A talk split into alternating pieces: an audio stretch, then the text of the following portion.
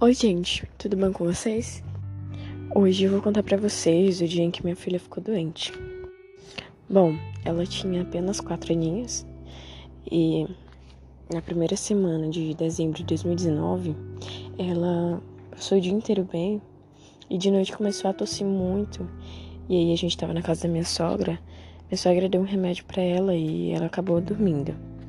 Quando ela acordou, ela não conseguia mais falar, porque o pulmão dela já estava muito cansado. Daí a gente resolveu levá-la para o hospital e na triagem os médicos disseram que a saturação dela estava muito baixa e levaram ela para a sala vermelha. Ela passou a noite toda em observação, mas o quadro dela só piorou. Então resolveram levar ela para o hospital geral onde ela passou o sábado inteiro em observação, mas também não melhorou. Daí ela foi transferida para a sala de monitoramento. E lá eles encheram ela de aparelho. E acabou que ela passou os cinco dias nos aparelhos.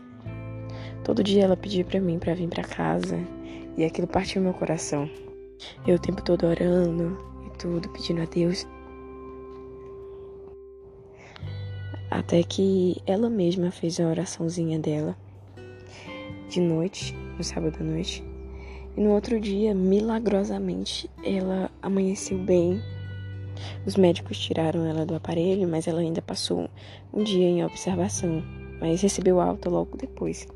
Todos os médicos ficaram desacreditados que ela sairia daquele hospital viva, mas para honra e glória do Senhor, a minha filha está firme e forte, saudável até hoje.